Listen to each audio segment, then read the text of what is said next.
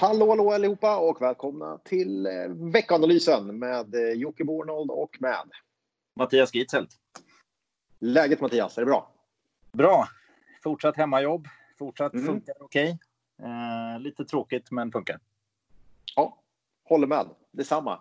Eh, lite tristess är det ändå, även om det finns ju en hel del att, eh, att ta tag i, jobbmässigt i alla fall. Händer hur mycket som helst känns det som. På en vecka. Eh, och det är ju ingen skillnad den här veckan heller.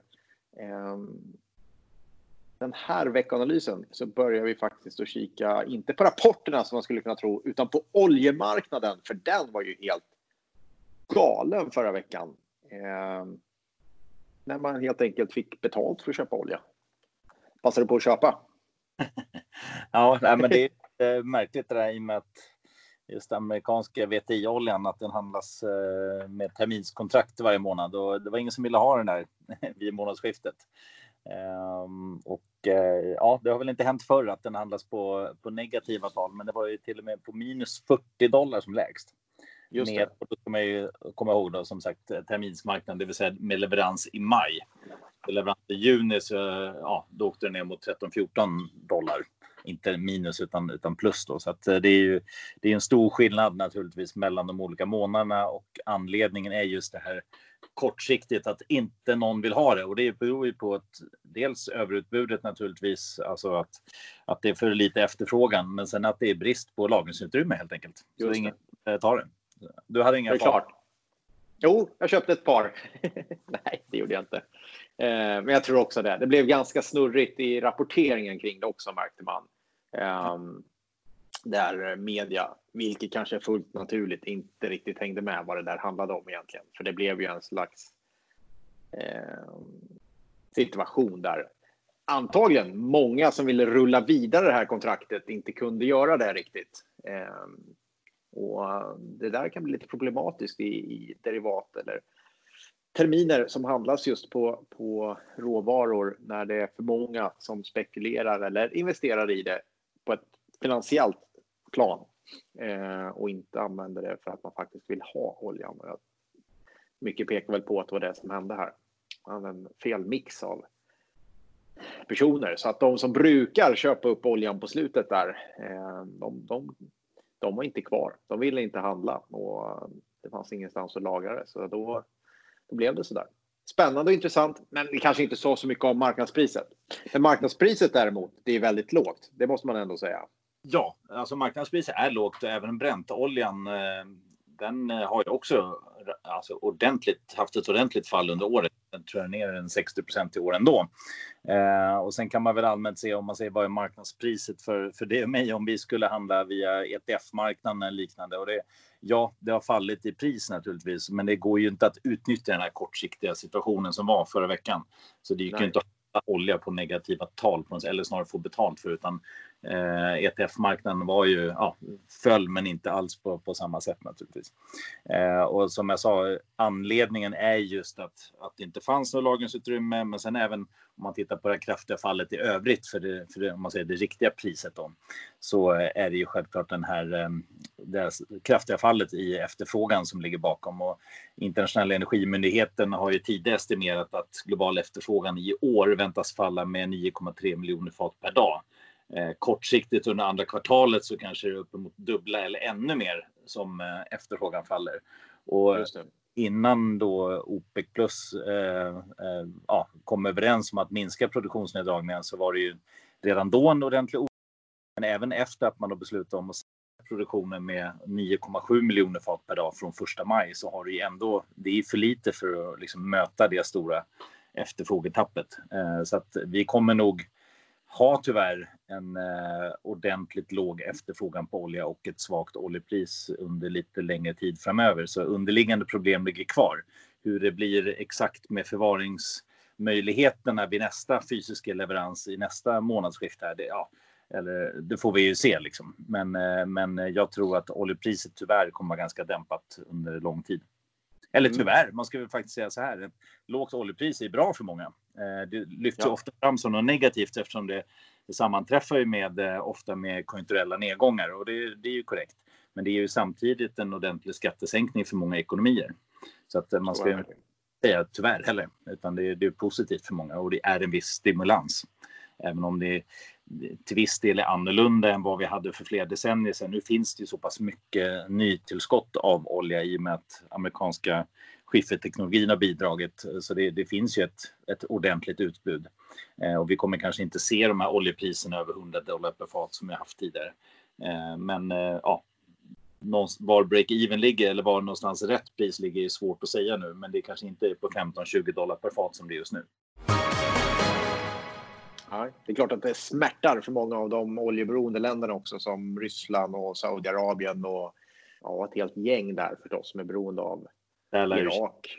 Det är ju en eh, extremt spännande att följa oljeutvecklingen dock. Eh, tittar man på Sverige så är det, ja, vissa bolag kanske tjänar på det förstås.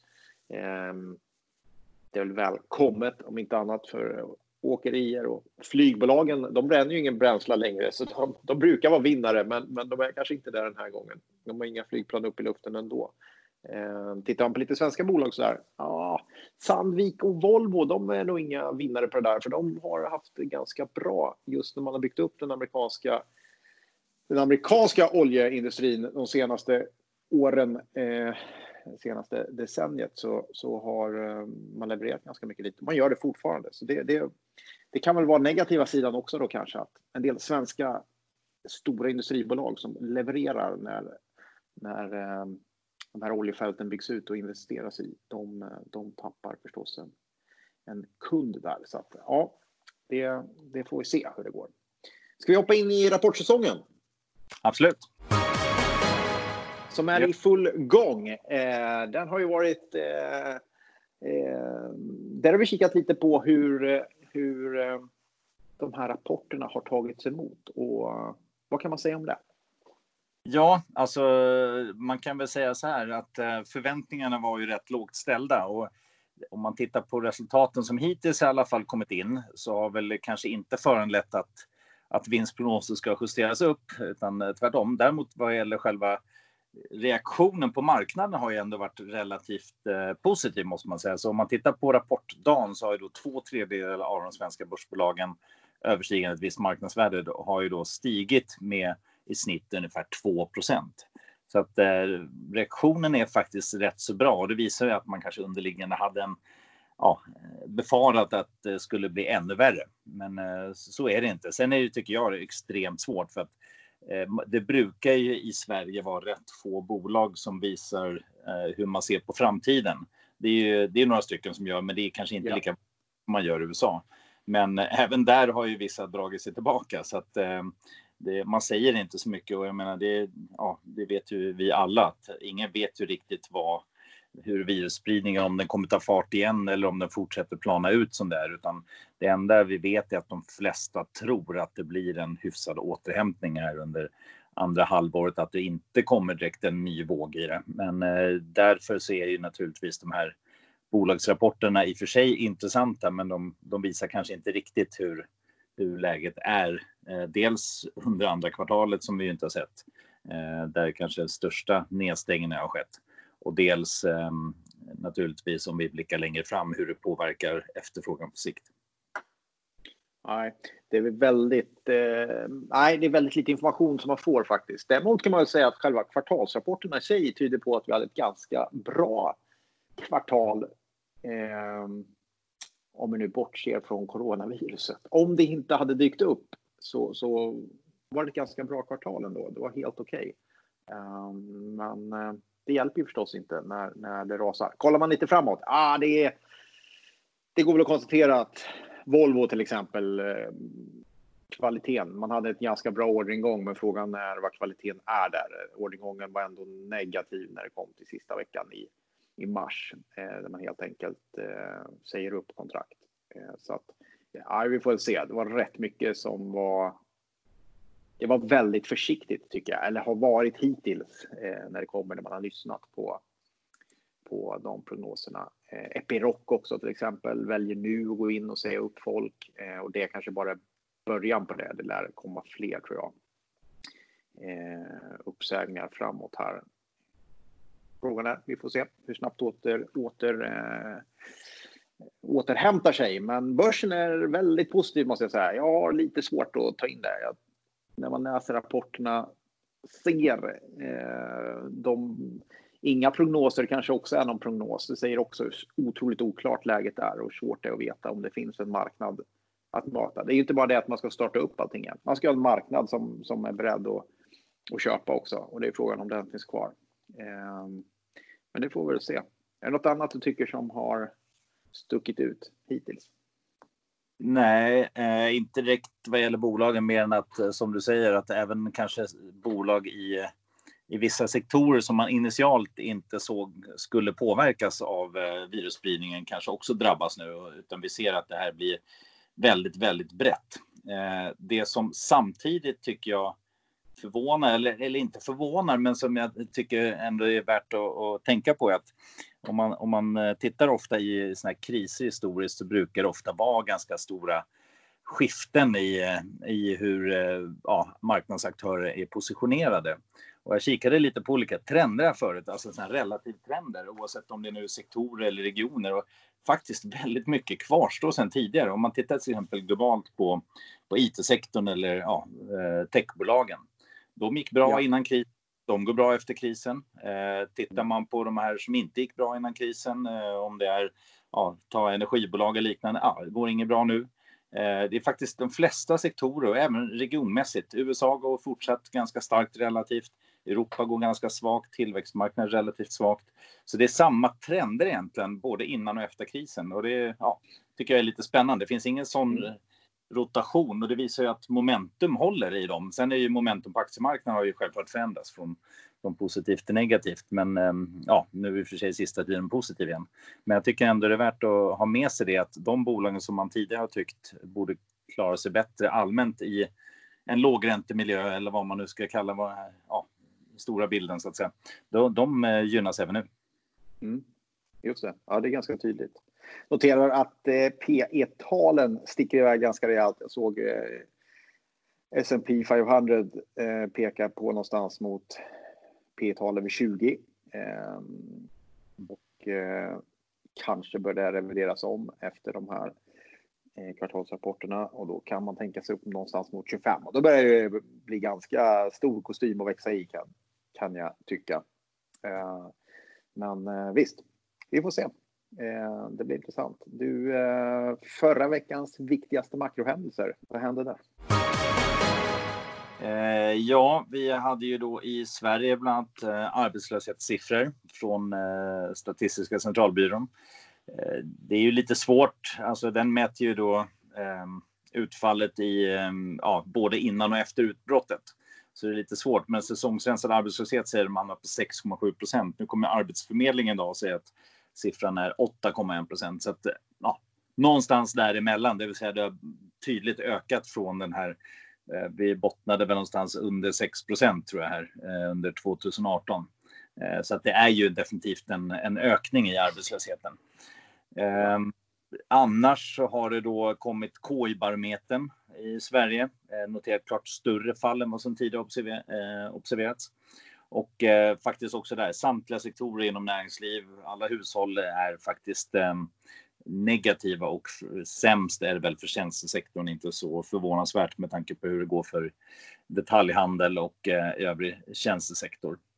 Sen hade vi i eurozonen då preliminära inköpschefsindex och där fanns det väl en förhoppning om att de skulle notera nya bottennivåer, men eh, istället så avvek de rejält från konsensusestimaten och det blev elva komma sju för tjänstesektorn mot väntade tjugotre komma åtta, så riktigt lågt. Och även tillverkningssektorn faktiskt eh, klart lägre än väntat. Så det, ja, det, är, det är tyvärr mörka siffror som kommer in. Utan det är, marknaden går inte på makro om man säger så, utan aktiemarknaden snarare mm. av fortsatta stimulanser och eh, ja, en förhoppning om att virusen avtar. Och det, det gör det ju. Eh, det kommer in fortsatt positiva siffror vad gäller virusspridningen. Och sen mm. förra veckan faktiskt ett nytt stödpaket som gick igenom i U S A på fyrahundraåttio miljarder dollar. Så det är väl de, den kombinationen man framförallt fokuserar på skulle jag säga. Mm. Helt klart. Eh, du, den här veckan kommer en, en rad räntebesked med eh, Sverige som eh, Svenska Riksbanken först ut, va? Mm, exakt, och det finns väl vissa som tror att det blir ett eh, att man sänker räntan till negativt igen. Jag tror inte det, och det ser inte ut som marknadssnittet heller tror det. Eh, och det finns väl ingen anledning egentligen att göra det nu med tanke på alla andra stimulanser, och vad skulle en ytterligare lite lägre ränta göra i det här läget? Så det, det tror jag inte, och det, så ser det inte ut att vara i marknadsförväntningarna heller vad gäller Fed och E C B, så att jag tror att det blir oförändrade eh, räntenivåer. Sen så har vi ju den här veckan också amerikanskt inköpschefsindex och eh, kinesiskt inköpschefsindex. Och även där ser det naturligtvis ut att vara eh, svaga siffror i U S A framförallt. Eh, och så får vi väl se om, om det har återhämtat sig i eh, Kina fortsatt. Det såg vi redan en förbättring i förra mätningen. Så vi får se. Ja. Bra, då kan vi ju säga att den här veckan är eh, rätt mycket rapporter som kommer. Håll fokus på onsdag, då kommer både Nordea och S E B, det kan ju vara spännande. Assa Abloy och Hexagon kommer också. Och ett gäng bolag som rapporterar, bland annat Spotify kommer även på onsdag. Kanske kan vara skoj att kika på. Ska ni ha en riktig rysare så kan ni få den på torsdag, för då kommer Millicom och väljer att rapportera klockan tolv när börsen har halvdag och stänger klockan ett. Så då har man kort om tid på sig att tradas ur den positionen eller in om man nu vill det. Eh, annars är det ju faktiskt eh, första maj på fredag, va? Så då är det stängt eh, på de flesta marknaderna, utan eh, det brukar väl vara Köpenhamn och U S A som öppet tror jag på första maj. Eh, jag drog det ur huvudet så ni får nog kolla upp det, men jag tror det brukar vara så. Jag kan Köpenhamn... kommentera på det. Jag vet inte. Nej, jag tror det brukar vara så. Köpenhamn av någon outgrundlig orsak och eh, U S A håller öppet på första maj. Annars är väldigt mycket stängt. Eh, och jag får hoppas att ni får en trevlig lång helg helt enkelt. Har vi missat någonting eh, förutom tiden som har dragit iväg? Eh, nej, det är väl... Eh, ja. Det är fortsatt stora svängningar rent allmänt. Summerar man veckan så var det väl inte jättemycket, men det finns fortfarande en hel del cement som svänger mycket. Oljan svänger mycket. Brasilien faktiskt ner elva procent för veckan, kan man nu då eh, värt att nämna att politiska krisen trappas upp igen lite grann. Mm. Ehm, så att ja, fortsatt en hel del som händer. Ehm, men jag tror att vi ja. har gått om de flesta viktiga grejerna just nu. Yes. Nej, men bra, då gör vi så här. Tack för oss, så hörs vi igen nästa vecka. Deras känns som massmord, svärd i dödar. Så var ni era kära mödrar och var ni era fäder med. Därför partypatrullen och kräver det. Och vågar inte stå där stilla med benet på väggen, stå där och chilla. Då kommer disco-snuten ödfälla dig, då får du disco-truten ödfälla dig. Olagligt att inte dansa, asexuell, straight eller transa. Och vi ska upp bland molnen, varannan dag med nass och en skål sen. Vi ska twista till svetten, lackar till polisen, juristen och rätten backar. Skiter i tiden och vad klockan slår, när vi rivar hela dygnet så